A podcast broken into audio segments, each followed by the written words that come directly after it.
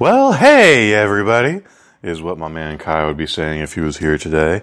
However, a microdose still must happen. So it's your boy Kush Hayes here. What's good, y'all? How you doing? Happy 420. Kai is uh, currently dealing with life stuff. Gotta be an adult. Gotta take care of some things. Gotta move the family. He ain't going far, but it will prevent him from being a part of today's microdose. 420 is the day, April 20th. This is the annual 420 episode now. What are we going to talk about today? I got a got a movie review. We can talk about some Curse of La Llorona. La Llorona. We can talk about the origin of 420. We can talk about what 420 is. No, it is not Hitler's birthday, or at least that's not what we're celebrating today. 420, I've had a problem with. I'm going to be quite honest. See, we've only been in a post prohibition California for 16 months now. Just over a year. Year and four months. Going on five months. April 20th would come around. Uh, when I was in high school, everybody would freak out. I had fun the first time. And then the second and third and fourth times, I started going, well, what's the big deal? I smoke weed every day why why does this one specific day matter? And part of me got it. Like okay it's, uh, it's still illegal. We're, we're, we're, gonna stick it to the man. Like like okay man if a hundred of us get together and we all meet in the park they can't possibly arrest us all man. And sure enough a hundred turned to a thousand turned into however many. And sure enough the cops couldn't arrest everybody. But now prohibition's over and this is very much a commercial holiday now. Uh, it's not a federal holiday. No one gets to take the day off of work. But everyone's going to smoke weed today because it's the 20th of April. The first legal 420 we had, I saw a man jump off the subway platform as the subway was coming and nearly get hit. I saw another man walk into traffic uh, I don't believe these folks were having any emotional problems. I think they were that beaked out of their mind, dropped some 200 milligram edible that they absolutely could not handle. That's a lot of milligrams. Family car got sideswiped. Someone took off the side mirror that night. Those are the negatives of 420.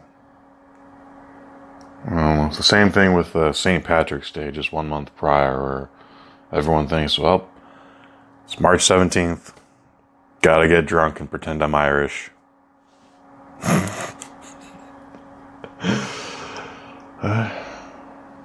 Irish are having a good time, at least.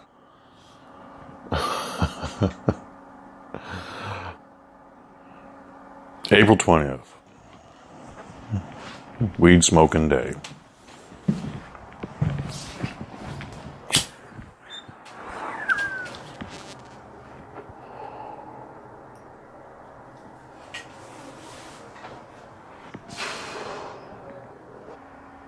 No Kai today, uh, as I mentioned at the top of the hour, so we're just going to keep it light.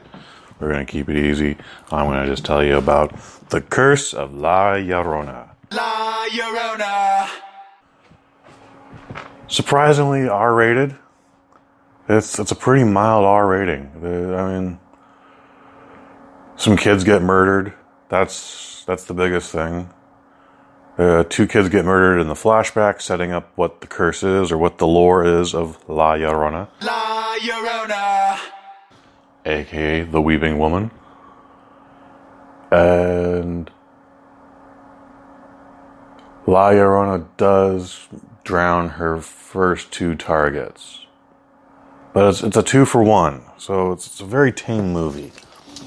Um, not bad not going to be memorable. The most memorable thing about this movie for me is that leading up to it, everything about it pointed to it being being a, a movie from the Conjuring universe, just WB's horror uh, cinematic universe. They have The Conjuring, and then they have Annabelle. Uh, you've heard me talk about The Nun most recently. That was back in September. Advertising for this movie, it's themed like any one of those Conjuring movies. It's lit like any one of those Conjuring movies. I swear it's the same dude doing the narration. Like, they thought it was just a house.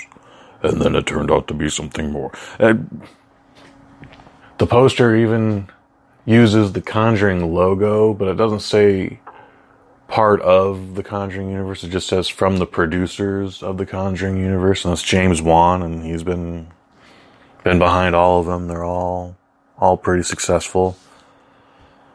But then this one does everything it can to just say, just do that much. It could have used three more words, and then it, it so I honestly don't know if this is a spoiler or a twist or whatever, but finally, for one and a half seconds, if you blink it, you will literally miss it. For one and a half seconds, it is revealed that this movie is absolutely taking place in the Conjuring universe. I won't let you know what the the reveal is, but that's that happened, and I just I think I think you left money on the table by trying to keep that a secret. It feels like it was they were trying to keep that a secret. Like everyone's supposed to go, "Oh, no way!" Um, I don't think anyone was phased by it, at least not in our theater. Um, however, the Curse of La Llorona, creepy stuff. Director Michael Chaves, he does. Uh, it's done mainly mainly shorts uh, did, did dabbled on a TV series a little bit. He did a good job directing this. A lot of this movie's advertising, besides trying to not be a part of the Conjuring universe, selling it on these two specific scenes. Um, seem like the horror movies are doing that just in general, though. Like, check out this super spooky scene and then go see this movie. Um, and again, to their credit, uh, scene in the station wagon, very effective, creepy scene lots of lots of terror and dread and anxiety happening in that scene. It's a good scene. It's a good scene. I understand why they led with it. Um, and then uh, the bathtub scene. You know, it's definitely been done before, but again, a good good tension, good scare, good creepy effects. And you're concerned for the kids in these. Know. The kids are fine, acting wise. The mom is fine, Linda Cardellini.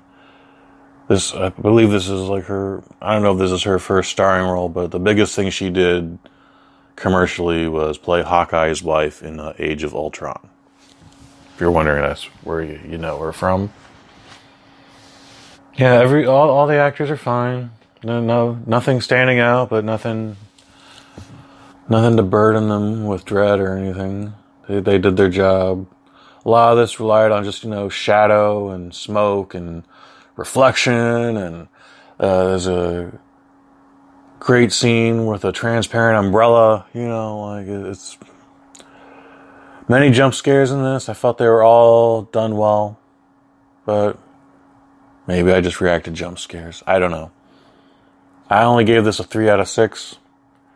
Again, it's nothing terrible. It's nothing groundbreaking.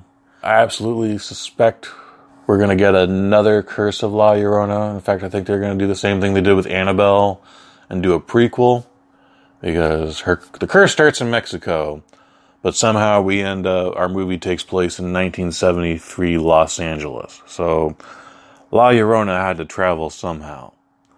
And uh, I think that's the story they need to do next. Warner Brothers, you need to pay me now. I'm a cheap date, Warner Brothers. Holler at me. Anyway, I think we've done enough. That's our microdose. Please check out my reviews, kushandkai.com. I can tell you about the Curse of La Llorona. I can tell you about Laika's Missing Link. I can even tell you about The Greatest Showman if that's still a thing on your mind. Check out the Kush Hayes show. We are currently doing our Avengers Endgame special. It's a double episode. It's an hour long, our longest episode ever. We're not spoiling anything in it by any means. The actors, uh, you're just just hearing the actors having a good time, getting some laughs, just trying to enjoy their media responsibilities. Brazen, Conscious and Contagious, new episode coming out this Monday, and uh, checking the day before that for Kush and Kai 43. We're talking the 1995 live action remake of Fist of the North Star. We go on a journey on that one, but I think it's one you want to check out anyways. I've been Kush Hayes. Kai will be back next week. And uh, hugs and kisses, y'all. Will you uh,